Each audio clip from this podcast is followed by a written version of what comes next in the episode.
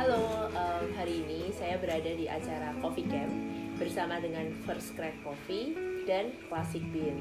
Dan di sini saya bersama dengan eh, teman-teman yang berasal dari NTT, Iya. ya. Eh, ada dari Kabupaten TTS. dari Kabupaten. Kabupaten TTS, TTS. Desa Ajo Batu. Kecamatan. Oke, iya. Lengkap sekali ya. Jadi eh, kita kenalan dulu deh ya. Eh, mulai dari Mama. Nama saya lengkapnya Aranji Amerita Kase. Tapi biasa dipanggil sehari-hari Rita. Rita. Jadi Mama Rita. Iya, Ya. Rita. Dengan Kan nama saya Yelsi.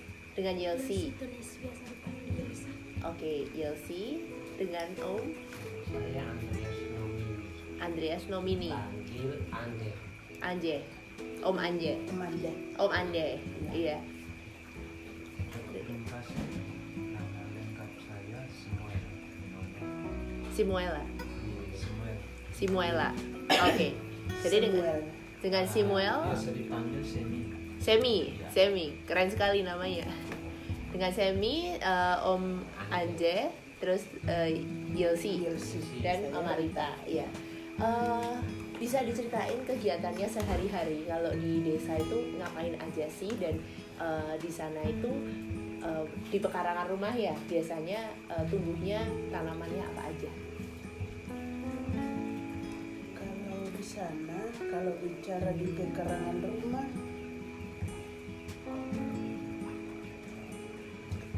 di pekarangan rumah itu kalau di sana itu lebih banyak jeruk keprok. Tapi untuk kopi juga ada, untuk kopi juga ada. Hanya kenapa saya bicara bahwa lebih lebih lebih dahulu jeruk keprok? Karena kopi orang tidak jadikan penghasilan utama.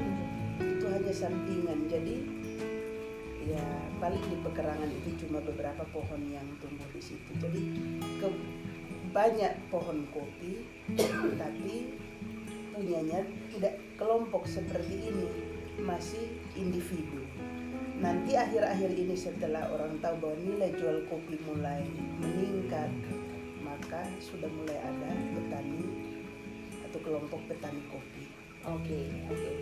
Kalau Yelsi sehari-hari ngapain?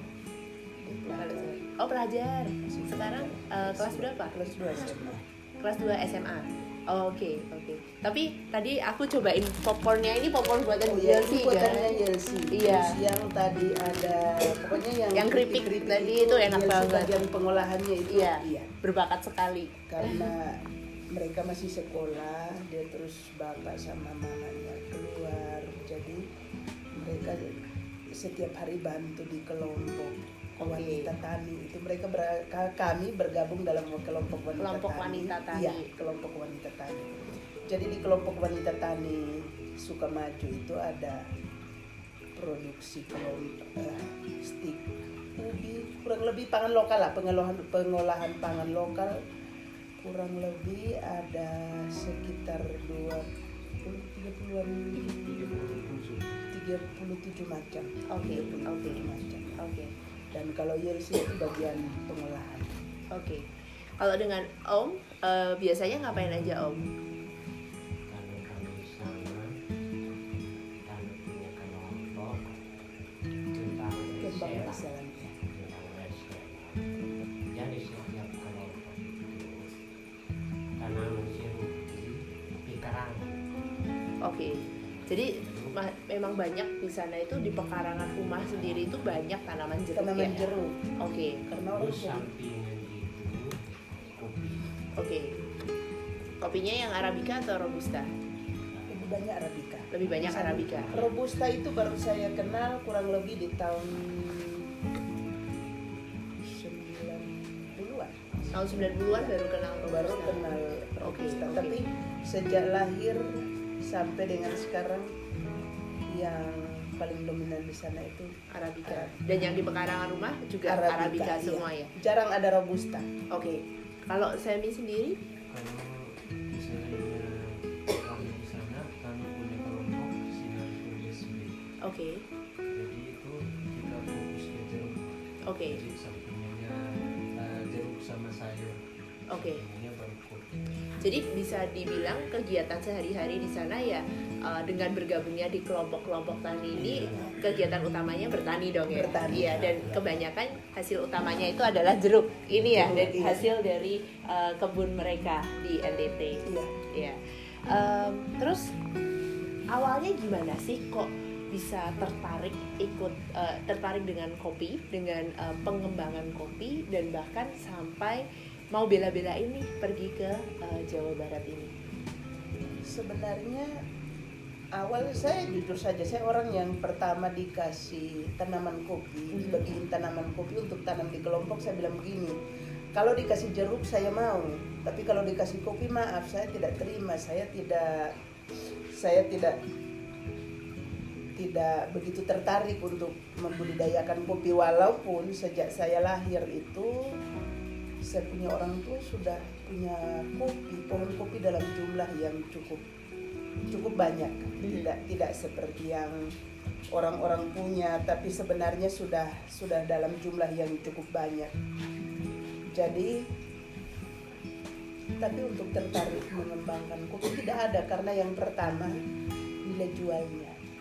Nilai jual di petani itu dulu masih sangat sangat rendah malah satu kiloan yang sudah bersih itu bisa dari 5000 terus baru dia naik lagi ke 10000 15 naik sedikit lagi sampai sekarang mungkin karena perkembangan banyak orang sudah ini jadi dia sudah 30 sampai dengan 40 kalau di musim yang tidak ada itu sama sekali itu sampai 40-an ribu satu kilo. Oke. Nah dari itu mendorong saya bahwa oh ternyata kopi ini sebenarnya punya nilai jual yang tinggi, tapi karena kita tidak begitu selama ini dari nilai jual yang rendah orang tidak begitu peduli lah, tidak tidak menaruh perhatian, tidak menaruh perhatian untuk pengembangan kopi. Oke. Padahal kalau di sana mau dibilang iklimnya sangat cocok. Mhm. Kenapa saya bilang iklimnya sangat cocok? Pengembangannya itu kadang bukan kami yang tanam, dia bertambah banyak. Jumlah yang di, di kebun milik orang tua saya itu bukan bukan ditanam ini. Mungkin ada bukan bukan mungkin. Ada beberapa kalau mungkin itu berarti iya dan tidak. Tapi ada beberapa yang ditanam. Sementara yang lain ada yang membantu, ada kelelawar yang membantu, ada tikus yang membantu. Jadi kalau dia jatuh bijinya, terus dia tumbuh lagi, dia menghasilkan ya diambil bijinya. Jadi memang dari alam ya. Dari alam, ya. Alamnya sendiri itu sangat bagus Alam sebetulnya sebenarnya ya. Jadi sangat mendukung untuk ah. pertumbuhan kopi. jadi bahkan buah pun jatuh ke tanah itu pun tumbuh sendiri Iya, dan nggak tumbuh diapa-apain iya. jadi Iya. uh, walaupun tanpa usaha saat ini pun NTT menghasilkan kopi dan gede-gede juga ya buahnya ya Gede buah. buahnya juga Iya. gede-gede dan uh, potensinya berarti ada dong. Sehingga uh, teman-teman di sini sangat tertarik untuk belajar lebih. Gimana sih mengolah kopi ini supaya nilai jualnya bisa meningkat ya tentunya ya? Satu hal yang mungkin juga menjadi pemikiran kami kemarin, artinya dalam dua tahun terakhir ini kami orientasi untuk mengembangkan kopi karena di sana jalur orang mulai berwisata ke sana. oh oke. Orang mulai berwisata ke sana dan sepertinya orang kalau pulang karena daerahnya dingin, orang sering mencari tempat minum. Mhm. uh, tempat untuk minum kopi apa. Jadi akhirnya kopi makin hari nilai jualnya makin makin makin naik ya. Hanya proses pengolahannya di sana seperti yang tadi saya cerita masih alami masih manual lah. Masih manual. Bisa diceritain dikit proses manualnya itu gimana contohnya? Kayak proses pasca panen mungkin sekarang dari uh, Om dan Semi bisa cerita. proses untuk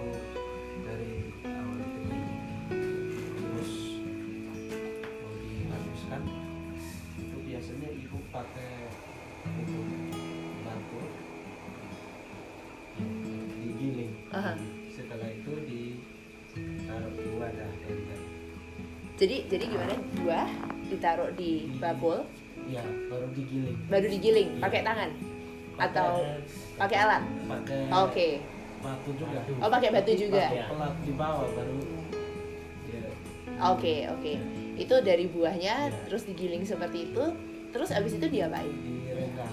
Direndam air. Ya, Jadi, air itu sebetulnya susah nggak di sana? Di eh, akses terhadap air?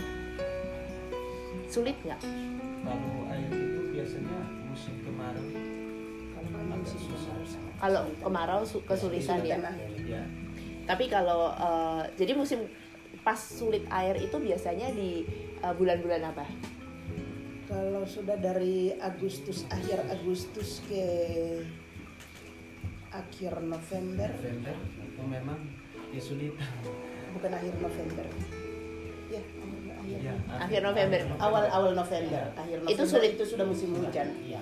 Jadi dari akhir Agustus ke awal Desember November itu kami kesulitan. kesulitan Sangat air. Kesulitan. tapi ketika panen kopi kan panennya di Juli Agustus ya itu masih aman Masih jadi aman, masih eh, air akses terhadap air masih mudah ya Masih, Iya. masih. jadi setelah tadi kopi itu ceritanya eh, buahnya dikupas Iya. gitu ya Iya, iya. terus direndam air iya. setelah direndam air terus diapain dikeringkan nah dikeringkannya diletakkan di mana tadi cara pengeringannya kalau kami di sana itu cara pengeringannya kadang orang menggunakan apa entah itu karung, entah itu tikar, entah itu di tempat terbuka seperti ini.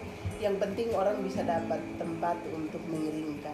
oke Nah, yang penting orang bisa dapat tempat untuk dikeringkan, orang taruh di situ. Orang tidak berpikir bahwa ternyata kalau kita taruhnya di tanah atau di tempat yang tidak tepat, ternyata itu juga mempengaruhi aroma.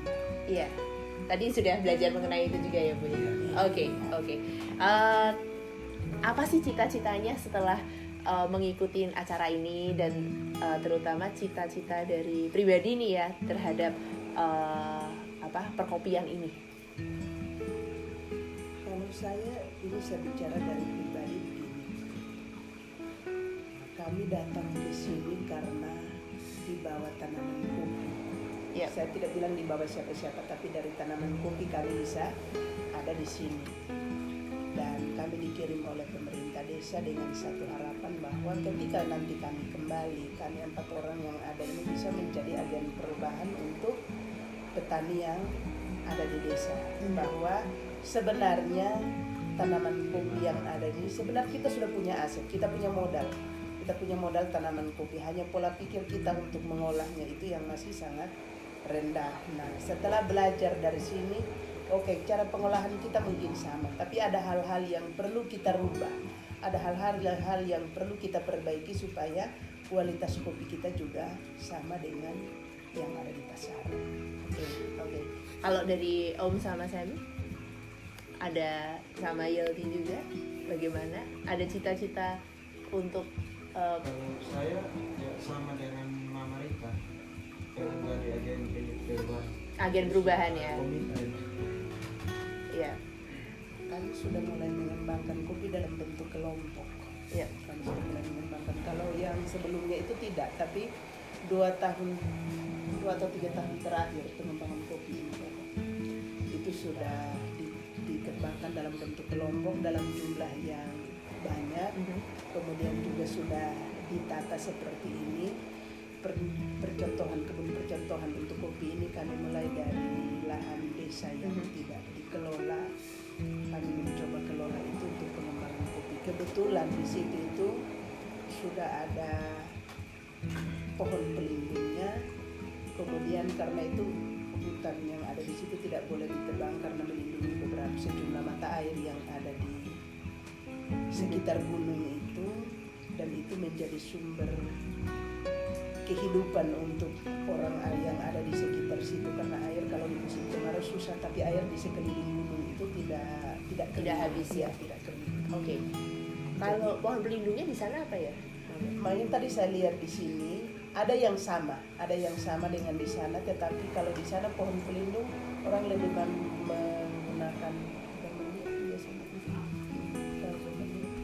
Kemudian pohon dadar, Oh, dadap. jati putih, Jati putih kemudian sama dadar. gamelin.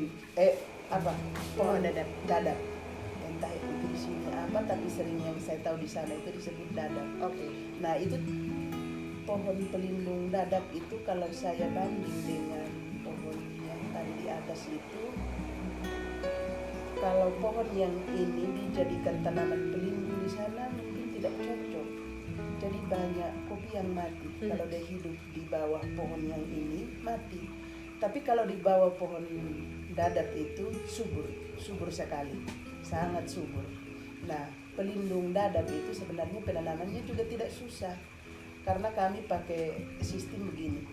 Yang diambil itu batang yang sudah sudah tinggi. Mhm. Jadi begitu ditanam, dia tumbuhnya sudah langsung di atas. Oh, dia ber- oke. dia tumbuh langsung di atas. Jadi sudah langsung jadi pelindung. Jadi boleh ditanam bersamaan dengan kopi. Tapi dia nanti setelah itu sudah lagi langsung jadi pelindung. Jadi tidak perlu menunggu harus nanti kopinya besar, eh pelindungnya besar dulu, baru kopinya ditanam. Ditanam bersamaan pun boleh karena tinggal bagaimana cara kita untuk begitu tanaman pelindungnya ditanam dia tumbuh dia sudah langsung jadi pelindung Oke, oke. Iya. Em, udah. Thank you banget, makasih sekali teman-teman semua. Eh, ya ini kayak apa ya memberikan, semoga bisa memberikan inspirasi juga terhadap teman-teman lain, bukan cuma di NTT ya harapannya juga di eh, tempat-tempat lain bahwa ya bahkan sampai Mama Rita pun eh, bicara bahwa ke sini karena tanaman kopi karena panggilan itu sendiri dan ingin menjadi agen perubahan ya. Ya semoga ini juga eh, harapannya setelah dari sini eh, teman-teman bisa mengaplikasikan apa yang didapat sehingga bisa eh, ya itu tadi betul-betul menjadi agen perubahan menjadi inspirasi bagi sekitar bagi warga sekitar sehingga kalau eh, bisa meningkatkan kopi sebagai komoditas yang eh, menghasilkan meningkatkan taraf kehidupan itu bisa eh, apa ya kita berbuat baik juga ya kepada eh, lingkungan kepada sesama iya gitu. Kan selama ini orang mengembangkan kopi. Tadi saya bilang menghasilkan iya tidak juga iya mau banyak iya mau banyak tidak syukur nggak banyak ya iya. iya iya. Padahal kalau dilihat dari pertumbuhan kopi di sana sebenarnya iklimnya sangat cocok. Jadi kopi tumbuh itu pemeliharaannya tidak susah, tidak sulit, iya betul tidak sulit karena cocok dengan iklimnya. Jadi begitu ditanam dia tumbuh tumbuh bagus. Yang jatuh dari pohonnya saja karena itu yang tadi dimakan tikus dimakan apa pun dia tumbuh bagus dan menghasilkan Iya. apalagi yang dipelihara saya percaya bahwa itu akan jauh lebih bagus hasilnya Iya, amin. Iya. Semoga kita bisa melakukan ini bersama-sama ya. Nah, oke. Terima kasih. Terima kasih.